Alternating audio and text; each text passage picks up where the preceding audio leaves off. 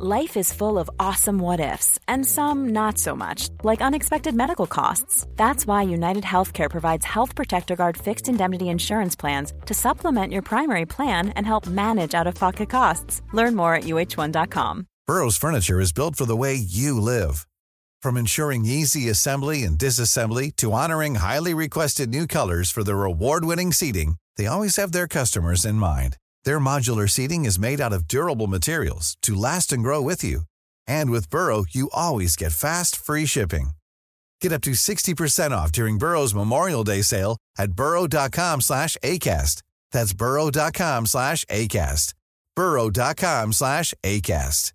Ready to pop the question? The jewelers at BlueNile.com have got sparkle down to a science with beautiful lab-grown diamonds worthy of your most brilliant moments. Their lab grown diamonds are independently graded and guaranteed identical to natural diamonds, and they're ready to ship to your door. Go to Bluenile.com and use promo code LISTEN to get $50 off your purchase of $500 or more. That's code LISTEN at Bluenile.com for $50 off. Bluenile.com code LISTEN. Du lyssnar på en produktion av Novel Studios.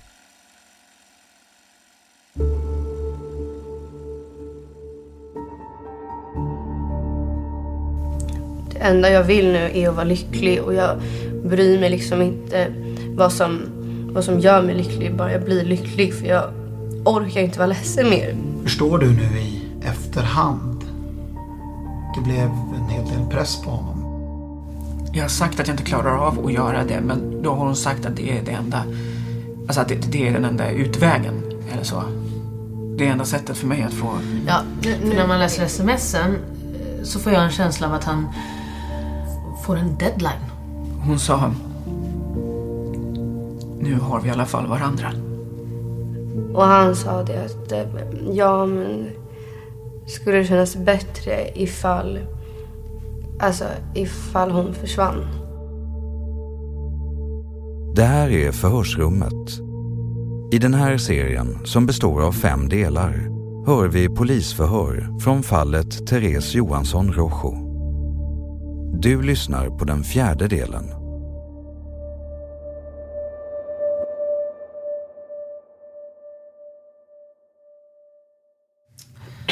Eh, vi kan väl börja då eftersom det här förhöret kom på lite snabbt eftersom din eh, advokat var här idag och tänkte bara höra om du har något ytterligare i utredningen.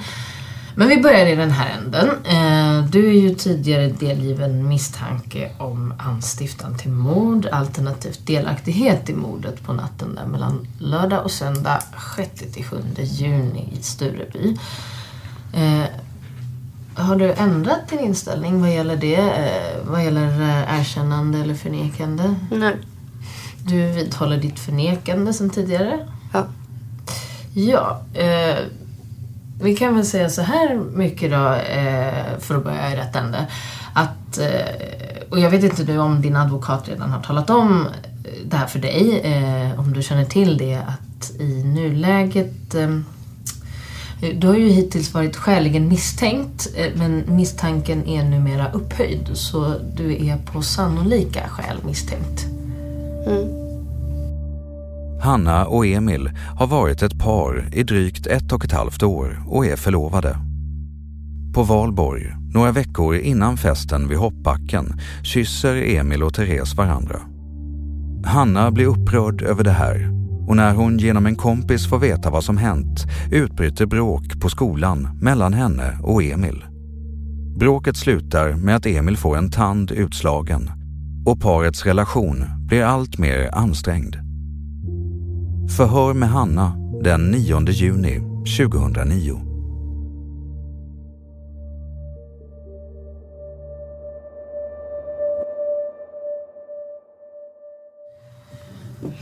Att du reagerade så kraftigt på det här då, eh, är det vad ska jag säga, normalt beteende för dig? För du har ju en väldigt kraftig reaktion då i och med att du gör som du gör mot honom. Nej, jag, jag brukar inte reagera så starkt. Det var för att han verkligen hade gjort klart för mig att det här var inte sant. Alltså dagen innan jag hörde det, att, att det verkligen inte var sant. Och att jag verkligen inte skulle tro på dem som sa det. För... Eller att han, han nästan hade skällt ut mig för att jag liksom hade trott på det. Så det var det jag reagerade på. Så du upplever alltså att den stora anledningen till att du blir så förbaskad på honom är att han har ljugit för dig? Mm. Mm. Har du reagerat så här mot honom tidigare, kanske på grund av andra saker i och för sig, men, eller är det här första gången? Det är första gången. Mm. Och, när kommer det här sen då, som du berättade om i förra förhöret, att, att eh, ni var på Gullmarsplan och sen så skulle ni gå avsides därför att ni, ni skulle ner och kissa. Eh, och sen berättade du att eh, det händer någonting vid det tillfället. Kan du återge det igen? Ja. Vi gick ner där och jag var ledsen då den kvällen. Och han frågade mig alltså om han kunde göra någonting och sådär. Um, och jag, för, jag sa att jag förstod inte hur han skulle kunna ordna det här på något sätt. Liksom. Och han sa att om jag kan fixa det, om det kan bli bättre och det kan bli bra igen. Och sen så frågade han mig ifall, alltså ifall jag ville att hon skulle försvinna. Och då sa jag att ja, det är klart att det är lättare för mig att gå vidare ifall jag slipper se henne varje dag. Men att jag inte ville att hon skulle dö. Alltså han frågade mig och jag sa att jag inte ville det.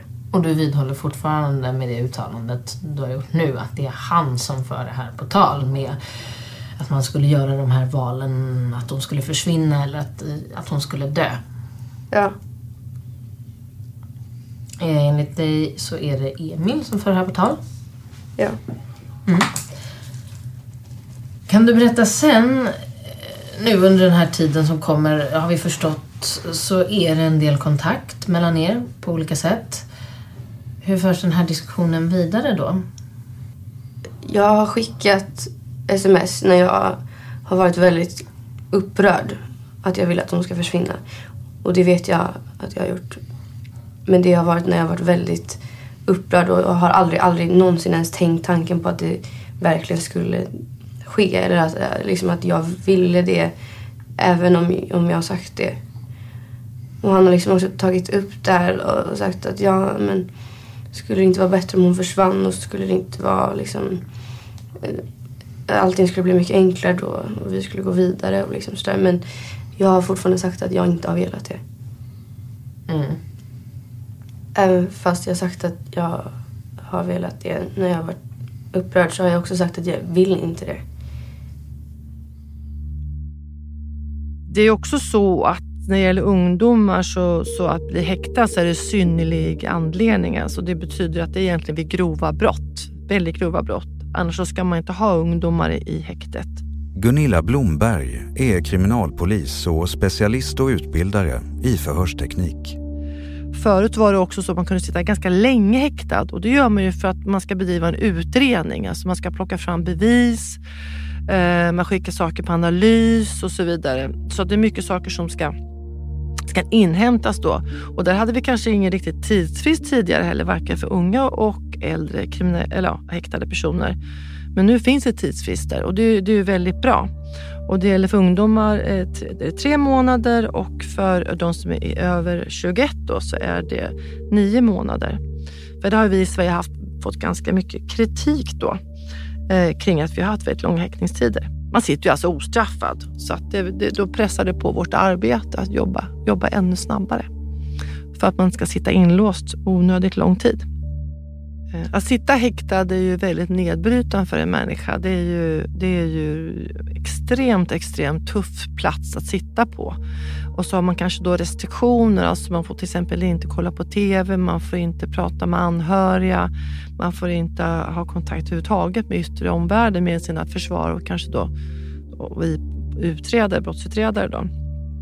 Så att det är det som gör att man, man har förkortat, förkortat den här tiden. Det, så det, jag ska inte säga att det är tortyrliknande, men jag skulle vilja säga att många människor upplever det och jag har träffat människor som har suttit väldigt lång tid.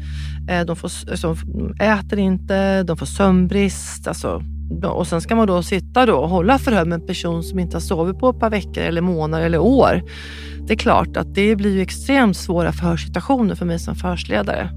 Så jag kan tänka när jag går på häkte, så det är inte fel, man kan ta med sig och fixa lite fika och man tar med sig lite upp och äta. För det är det, det, det som blir lite, lite lustigt i det hela också. I början så kanske det inte är den bästa kontakten, men ibland kan vi bli liksom någon form av livlina till yttre världen. Att det blir ändå att det händer någonting. Än att sitta i de små, små rummen som de gör hela dagarna och, var, och det enda de får gå upp en stund på rastgården kanske, det, det, det är liksom den sociala kontakt de kan ha. Och det, här, det här handlar alltså om ibland om månader och, och år. Då. Så att det är klart, det bryter ner människor sitt häktad. Så, så att, eh, men det pressar på vårt arbete och vi måste ju då jobba snabbare. Så är det ju.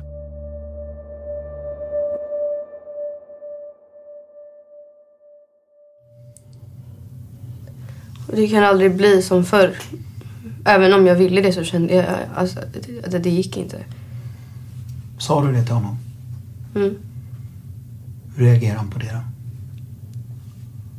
Han blev jätte, jätte, jätteledsen. Började gråta jätte, jättemycket. Jag gjorde, jag gjorde precis som jag hade gjort när jag bad att han skulle ta tillbaka mig. Så gjorde han detsamma och gick ner på sina knän och liksom bara...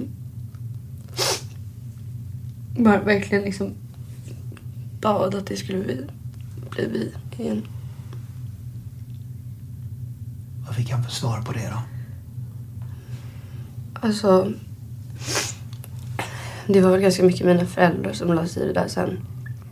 Och sa liksom att... Eh, för jag visste varken ut eller in. Alltså jag visste bara hur jag kände. Och jag kände bara liksom... Just då så kände jag bara, jag hade ingen som helst liksom vilja att leva längre. Och jag visste att det var han som hade gjort att jag kände så. Och jag kände bara att jag hatade honom så mycket just då. Och han tiggde verkligen och bad. Och mina, mina föräldrar gick väl emellan och sa liksom att Anna måste få, få liksom tid nu. Och så. Ehm. Men Emil är liksom så som person. Om han vill någonting då liksom får han det. Ehm. Och inte ens liksom jag som kände liksom det här otroliga hatet mot honom kunde, kunde inte säga nej liksom sen utan det blev liksom så att vi började träffas igen. Och han han sa hela tiden att, att han skulle fixa det. Fixa vad då? Fixa oss. Laga det som han hade gjort. Ehm. Och det han sa till mig var liksom att eh, men om hon försvinner då kommer, då kommer allt bli bra igen. Och liksom om du bara låter mig göra det här så kommer allt bli bra igen. För du... För du... Det kommer bli så mycket lättare för dig. Och jag... Jag trodde på honom. Jag trodde, jag trodde verkligen på honom. Och jag vet att liksom alla de gångerna som jag sagt att jag vill att hon ska försvinna. Det är de gångerna jag har varit så otroligt upprörd och ledsen. Du sa det tidigare också. Och då satt jag och funderade på vad det var som gjorde att du var så upprörd och ledsen vid de tillfällena. Alltså, jag är en sån person när någonting liksom illa händer mig så, så stänger jag liksom in det i mig själv. Och så går jag bara runt och tänker på det. Och säger till alla andra att jag mår bra fast jag inte gör det. Och den enda som liksom verkligen visste hur dåligt jag mådde det var Emil. Och jag menar, jag vet att min mamma kände att jag inte mådde bra alls men ja, hon har inte alls vetat liksom hur dåligt jag har mått. Det är inte så konstigt när man är i din ålder. Det är oftast så att man försöker lösa problemen med sina jämnåriga istället för sina föräldrar kanske. Mamma sa det också att hon sa det flera gånger att vi inte kan lösa det här själva men, men jag trodde verkligen på honom. Och varför vet jag inte för, för jag litade inte på honom. Och ändå trodde jag på honom. När du säger att du trodde på honom, vad lägger du i de orden? Vad menar du med det? Jag trodde på att, att han kunde fixa allt. Att det kunde bli bra igen. Det som jag liksom... Jag sa till honom, jag bara... Det enda jag vill nu är att vara lycklig och jag bryr mig liksom inte vad som, vad som gör mig lycklig. Bara jag blir lycklig för jag orkar inte vara ledsen mer. Och han sa att han kunde göra mig lycklig.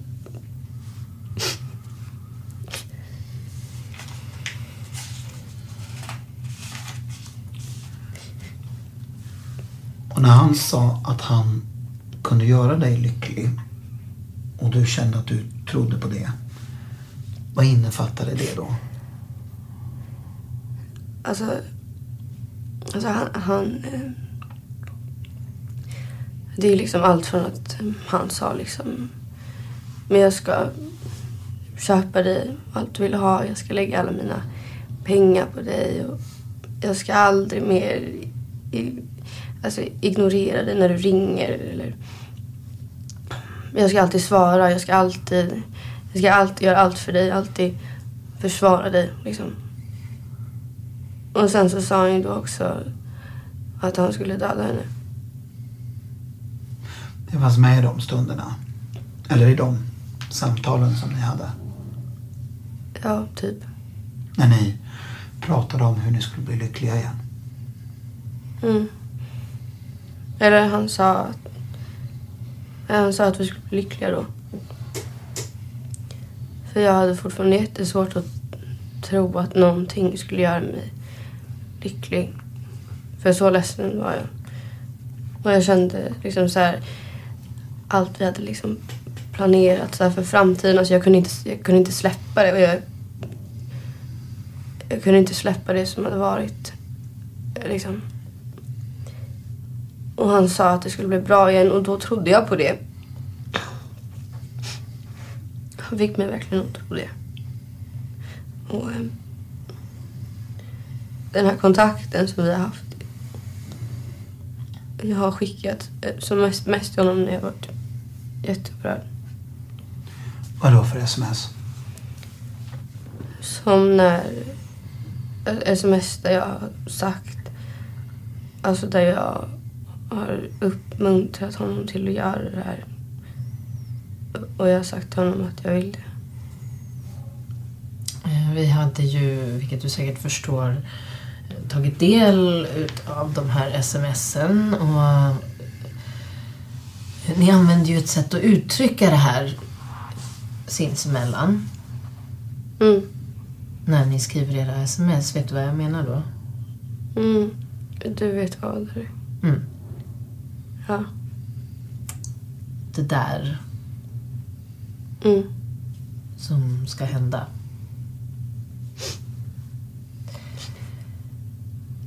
Det känns som när man läser de här um, som att det finns en koppling mellan det där som ska hända och att eh, det skulle kunna bli bra mellan er. Ja, det gör det ju. Har jag tolkat det rätt?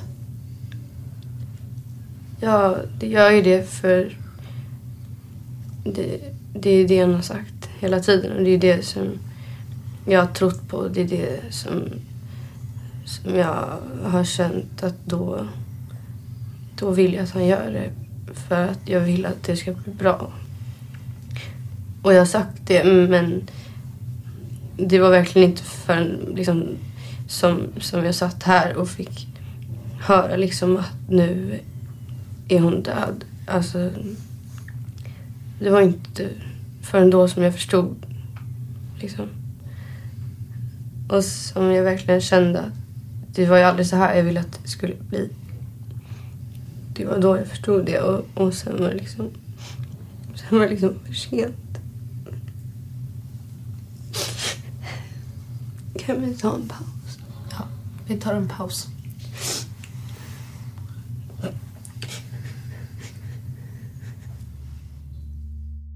Festen vid hoppbacken är den sista platsen som Therese syns till på. När Hanna åker till festen gör hon det i sällskap av en vän och då är Emil redan på plats. De två pratar en kort stund innan de återgår till sina kamrater.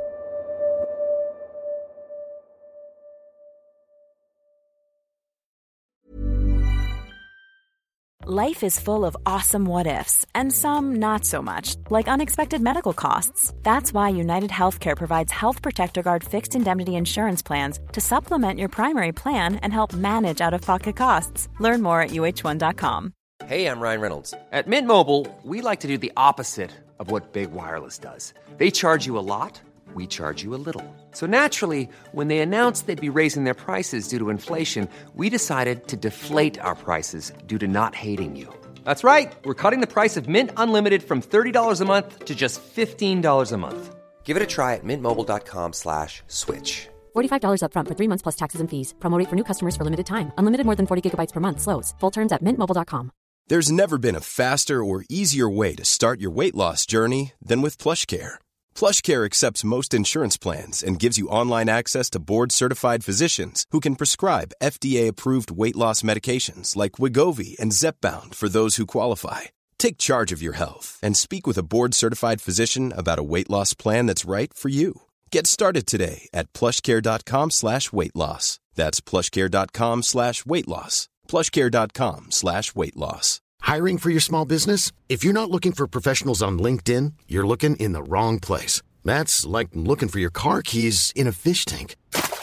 LinkedIn helps you hire professionals you can't find anywhere else, even those who aren't actively searching for a new job but might be open to the perfect role. In a given month, over 70% of LinkedIn users don't even visit other leading job sites. So start looking in the right place. With LinkedIn, you can hire professionals like a professional. Post your free job on linkedin.com slash people today.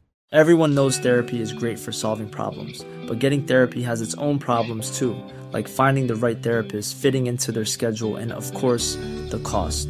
Well, BetterHelp can solve those problems. It's totally online and built around your schedule. It's surprisingly affordable too.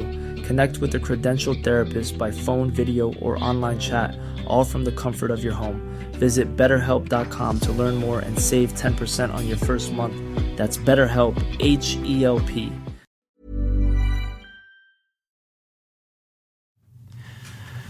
Kommenterade du det faktum att Therese var där på något sätt till Emil? Alltså jag sa liksom så här. Ja men gud vad bra, då kan vi passa på. Typ så här onödiga saker sa jag. Men Fast det är de här onödiga sakerna som är så viktiga nu. Mm. Eh, Då sa jag, men då kan ni passa på att vara med henne då. Typ så, så han blev jättearg. Sen kom ni hem till Fanny och sen ringer Emil. Ja, Vad är det för samtal? jag måste tänka efter om det var då han berättade. Om det var ett samtal senare, jag kommer inte ihåg för jag... För som jag kommer ihåg det så ringde han ganska många gånger. Jag kommer inte ens ihåg vilka gånger jag svarat och inte men jag vet i alla fall att han... Men jag vet i alla fall att han ringde mig och jag hörde liksom... Han var ute och, och hur han liksom sprang. Han var andfådd och han grät och han sa att ja, nu har jag gjort det. Och jag sa gjort vad? Och han sa att, att han hade dödat henne och, och jag, jag kunde inte ens... Alltså jag fick inte ur mig ett enda ord. Alltså jag, jag kunde inte ens... Jag var så nära på att bara alltså, svimma. Och jag blev så rädd. Jag blev så rädd. Och jag blev så liksom... Och han bara liksom, men säg någonting. Och, liksom, och jag blev så chockad och så rädd. Så att jag... Alltså jag visste inte vad jag skulle ta mig till. Så jag sa till honom, jag bara, men ring mig när du kommer hem istället. Och han bara, okej. Så la vi på. Och så liksom var jag inne på toaletten just då och försökte liksom andas. För jag ville inte visa någonting för Fanny. För jag försökte andas och försökte liksom lugna ner mig själv. Eh, så kom jag ut där och så var jag med Fanny som vanligt som att ingenting hade hänt och så, så ringde Emil igen. Och då gick jag iväg för att prata med honom. Och fortfarande så kunde jag liksom inte säga någonting och så berättade han liksom vad han hade gjort. Och hur han hade gjort. Och när han var liksom halvvägs så sa jag bara att eh, jag klarar inte av att höra på det här. Jag kan inte höra på det här. Vi får, vi får träffas en annan gång och prata om det här. Jag klarar inte av det. Och han bara okej, okay, typ. Jag förstår det. Och sen så la vi på och sen så ringde, ringde Martin berättade att de hade hittat henne. Och jag kunde inte säga någonting liksom att jag visste om det eller någonting så att jag fick bara lov att spela liksom chockad. Och sen så, så sa jag liksom att ja men det blir bra, det löser sig. Jag blev så otroligt lättad när han sa att, att hon fortfarande andades. Och det var väl alltså efter att jag hade pratat med Martin då som jag började visa för Fanny att jag liksom var rädd. För att då berättade jag för henne. Fanny sa liksom att det är nog ingen fara. Hon har säkert bara... Hon är jättepåverkad. Hon har säkert bara gått och liksom... Vad var det du berättade för Fanny? Berättade du om samtalet från Emil? Nej, från Martin. Från Martin bara? Att de hade hittat henne, att hon var medvetslös för att jag var så rädd och jag, jag skakade. Jag kunde liksom inte ens... Och sen så ringde Emil igen och sa liksom att då hade han pratat med sin kompis Jonas och då hade han fått reda på liksom att, att hon fortfarande levde och, och då så hade han panik liksom sa det att men du... Lite högre. Jag hör inte själv. Då hade han panik och pappa liksom hon lever, hon, hon och nu kommer hon berätta att det var jag som gjorde det här. Och jag sa bara åt honom att han skulle ta det lugnt för Alltså jag visste inte vad jag skulle säga och han hade fortfarande panik och sen så la vi på i alla fall. Och sen så, sen så ringde Jonas till mig och frågade om jag hade hört någonting av Emil. Och jag sa nej.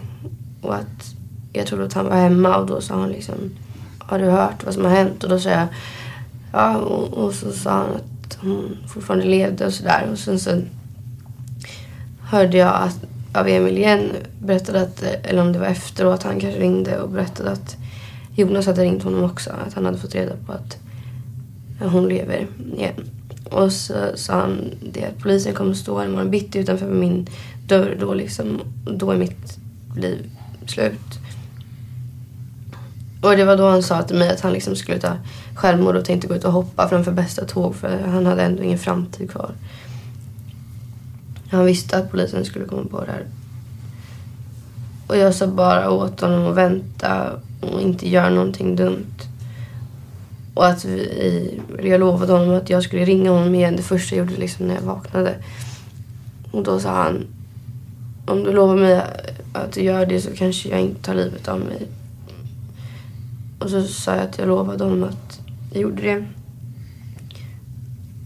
Och jag förstod redan då att att polisen skulle komma men jag ville inte säga det till honom liksom så att då så la vi på och det var det sista jag hörde från honom. Sen gick jag och la mig helt... Jag kunde inte ens tänka ordentligt. Somnade och så vaknade jag av att polisen stod där. Mm. Har du något mer du vill säga? Alltså, jag vill bara säga att hur det än liksom kommer bli nu och vad jag blir dömd för. Vad jag än har sagt så vill jag aldrig, aldrig, aldrig att det här skulle hända. Och jag, jag visste ju det. Alltså jag är inte dum. Alltså jag visste ju att ifall, ifall han skulle göra det här så skulle vi båda åka fast för det. Jag visste det. Jag hade till och med sagt det till honom. Han, han sa att men det är inte som i filmer, det är inte samma sak. Och jag kan, jag kan säga att jag vet vad jag har sagt och liksom... Efter att Hanna får reda på att Emil och Therese har kysst varandra övertalar Emil Hanna att han ska få en andra chans. Både Hanna och Emil berättar att Emil vill fixa deras relation och att han ska göra någonting för att de ska kunna vara tillsammans igen. Vänner till Emil berättar i sina förhör att de läst sms i hans telefon där han skrivit till Hanna att han ska åka ut till Trångsund, lura Therese att han letar efter en vodkaflaska och därefter slå henne i huvudet. Emil åker till Trångsund måndagen den 25 maj för att göra det han planerat. Men Therese kan inte hjälpa honom att leta eftersom att hon måste ta bussen till skolan. Hennes vänner berättar i förhör om händelsen och att Therese hade dåligt samvete för att hon inte hade tid att hjälpa honom. Och det här är inte enda gången som Emil åkt ut till Therese bostadsområde. Förhör med Emil den 18 juni 2009.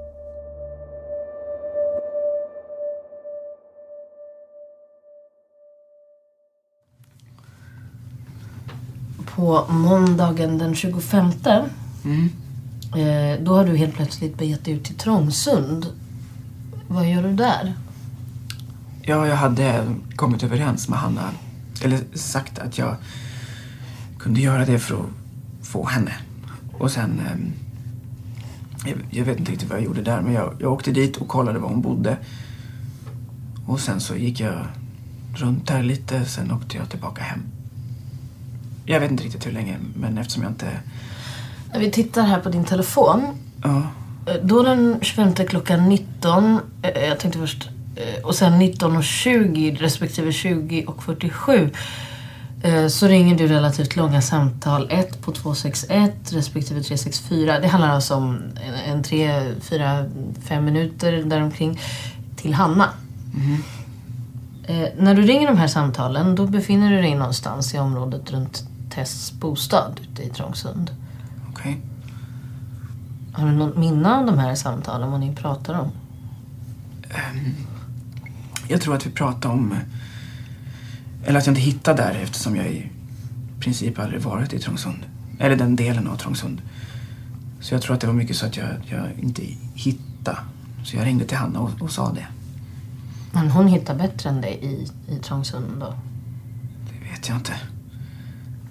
Pratade ni om något annat? Berättade du vad du gjorde i Trångsund och varför du var där? Och Hon visste varför jag var där. hon visste att du var där.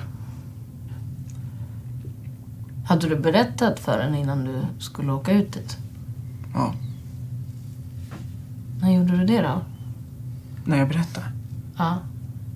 Jag, jag vet inte riktigt. Det kan ha varit att hon och jag satte oss ner och berättade under måndagen i skolan då och så. För hon var vid det här tillfället fullt medveten om att du skulle åka ut till Trångsund för att lokalisera eh, det området runt Tess bostad. Ja. Varför skulle du göra det här då? Jag, jag vet inte riktigt. Jag, jag vet inte riktigt varför jag åkte ut dit men det var mycket så att hon, eh, eller Ha- Hanna bad mig då att, hon ville att jag skulle göra det så fort som möjligt. Och jag fick lite så panik. Eller inte så, men, men så att jag ville få det. Jag visste inte vad jag skulle göra så- så jag började med att bara åka ut dit och kolla. Jag vet inte vad jag skulle göra där men bara få någonting gjort eller så omkring det så att Hanna skulle kunna, jag vet inte, men ge mig mer tid och så. Har du redan vid det här läget bestämt dig för att så att säga gå hela vägen och göra det här? Eller hur skulle du beskriva de här åtgärderna du gör? Alltså det är mer för att Hanna ska tro mig. Eller så. Att jag, att jag fortfarande inte tänkt att jag skulle göra det. Men det, det, det var mer för att få Hanna att tro att jag skulle göra det. För jag tänkte att om jag kanske visade på något sätt att jag skulle göra det så kanske hon säger att jag inte behöver göra det. Att det räcker. Så det var mer bara som en gest eller vad man ska säga. Mm. Vad sa Hanna då? Det kommer jag inte riktigt ihåg. Hon sa väl att det var... Jag tror inte hon sa jättemycket. Hon sa väl att det var det som krävdes. Sen sa hon väl att hon ångrade eller att hon inte trodde på att jag skulle göra det och, så. Men hon sa ingenting i det läget som, för att så att säga tona ner det här. så att säga för att stoppa det här nu? När hon förstår att du har påbörjat det på det här sättet? Nej, det gjorde hon inte. Inte någonting? Nej. Sa hon någonting åt andra hållet då? Hur menar du? Ja, att hon mer eller mindre peppade dig eller någonting? Inte vad jag kommer ihåg. Om vi sen hoppar ett dygn till eh, tisdagen den 26. Ja. Då är du ute i Trångsund igen i samma område. Mm. Varför är du där dagen efter? Var det av, av samma anledning? Ja. 25 och 26. Jag vet inte, men hon, hon sa något om att hon ville att det skulle bli, bli gjort. Eller så. Så fort som möjligt. Så hon tjatade på tisdagen. Och då sa hon att jag skulle åka dit igen och då, då gjorde jag det. Nu sa hon det till dig? Under tisdagen. Eller ja, under tisdagen borde det varit, ja.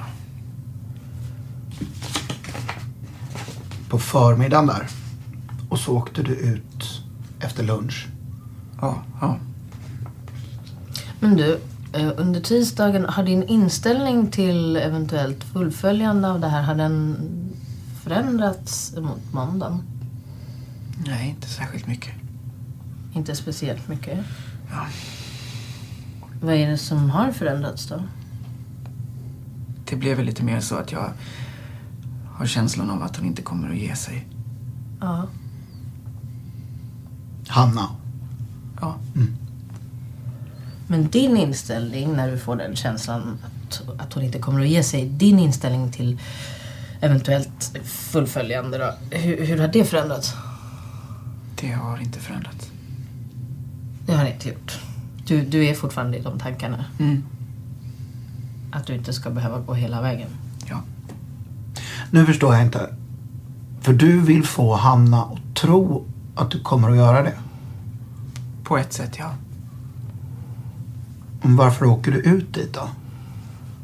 Hade det inte räckt med att vara hemma och sagt till Hanna att du var där? Då hade du ju i och för sig ljugit för Hanna men... Jag förstår vad du menar, men nej, jag kände att... Eller sa att det var bättre att åka ut dit och, och, och säga att jag satt där och väntade på att hon skulle komma. Men om det bara är så att du vill göra henne uppmärksam på att du verkligen försöker det här. Egentligen behöver du inte åka till platsen. Jo, precis. Du kan ju bara ge henne en förespegling att du håller på att arbeta på det här för, för att lösa det här problemet. Det kan ju egentligen innebära att du ska kunna befinna dig var som helst. Ja, fast hon... Jag försöker inte... Eller oftast när jag ljuger så fun- funkar det inte i längden. Eller så blir det alltid så att hon, hon ringer hem till mig och svarar eller något sånt.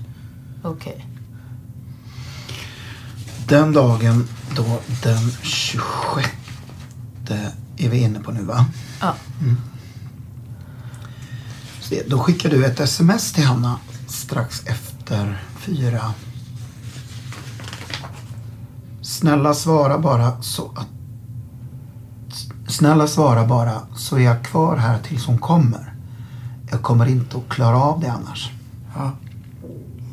Jag ska läsa hela smset, förlåt. 16.07 den 26. Jag får panik när du inte svarar. Jag har ingenting att göra här. Snälla svara bara. Så jag är kvar här tills hon kommer. Jag kommer inte att klara av det annars. Vad menar du med det där smset då? Att jag hade försökt ringa henne men hon, hon svarade inte. Och så då, då hade jag försökt ringa henne lite då och då och kolla så att... Eh, jag vet inte hur jag ska förklara det. Så att, men jag brukade ringa lite då och då och, och kolla vad hon gjorde och så. Att hon skulle få veta att jag fortfarande var där. Hon svarade inte på flera gånger när jag ringde och då, då åkte jag därifrån. När du ringde henne och sa flera gånger att du fortfarande var kvar där. Vad var hennes reaktion då? Gav hon dig uppmuntran liksom för att du var kvar på platsen, eller hur? Ja. På vilket sätt sa hon det? Eller visade det? Genom att säga så här... Ja, men... Eh, jag sa flera gånger att jag inte ville vara kvar här och hon sa att det är bra om du är där och så. Att sitt bara kvar och vänta ett tag till för hon kommer till slut och sådär. Genom att säga liksom att, att det kan bli bra. Fast sen skickade Hanna ett samma kväll 22.20.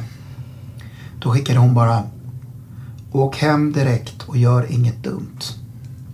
Och då svarade du henne nej bara. Då hade jag varit hemma hos henne och, och pratat. Och hon sa då att det inte fanns något annat sätt att få henne att bli glad på. Och jag var otroligt ledsen då över att jag började inse att jag skulle förlora henne. För, för jag var inte redo att... Eller jag ville inte göra någonting sånt. Och då skrev hon då att jag skulle åka hem direkt och inte göra något dumt. Och då, då menar hon inte göra någonting dumt mot mig själv, skada mig själv eller på något sätt så.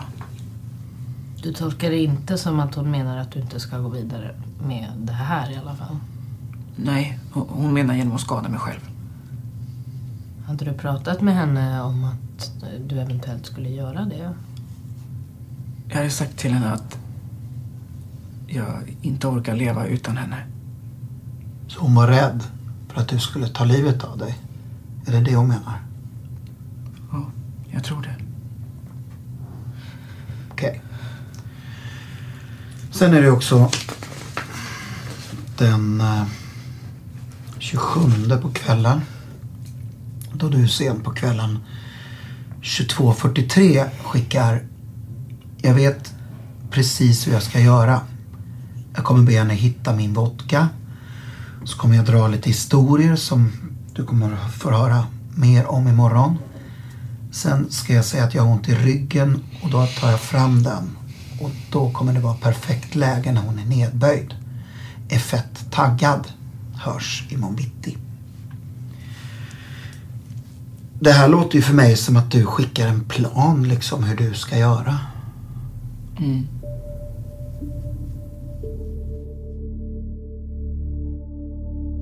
Du har lyssnat på Förhörsrummet och den fjärde delen av fem om fallet Therese Johansson Rojo. Avsnitten släpps en gång i veckan. I det sista avsnittet hör du bland annat det här.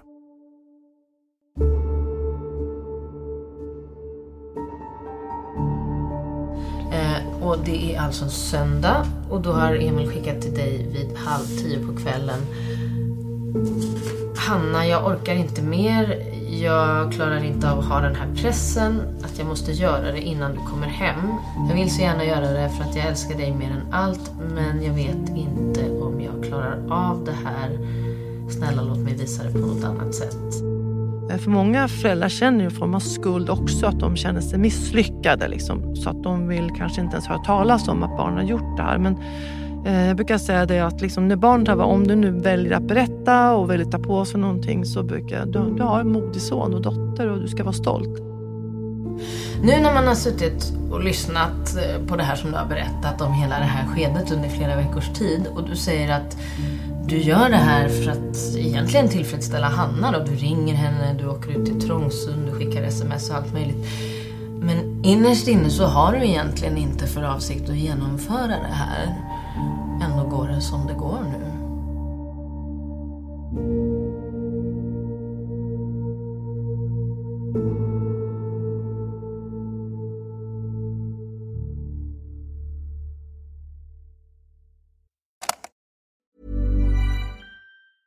Hey, it's Danny Pellegrino from Everything Iconic. Ready to upgrade your style game without blowing your budget? Check out Quince. They've got all the good stuff shirts and polos, activewear, and fine leather goods, all at 50 to 80% less than other high end brands. And the best part? They're all about safe, ethical, and responsible manufacturing. Get that luxury vibe without the luxury price tag. Hit up quince.com slash upgrade for free shipping and 365 day returns on your next order. That's quince.com slash upgrade. Hey, it's Paige DeSorbo from Giggly Squad. High quality fashion without the price tag. Say hello to Quince. I'm snagging high-end essentials like cozy cashmere sweaters, sleek leather jackets, fine jewelry, and so much more. With Quince being 50 to 80% less than similar brands. And they partner with factories that prioritize safe, ethical, and responsible manufacturing. I love that. Luxury quality within reach. Go to quince.com slash style to get free shipping and 365 day returns on your next order. Quince.com slash style.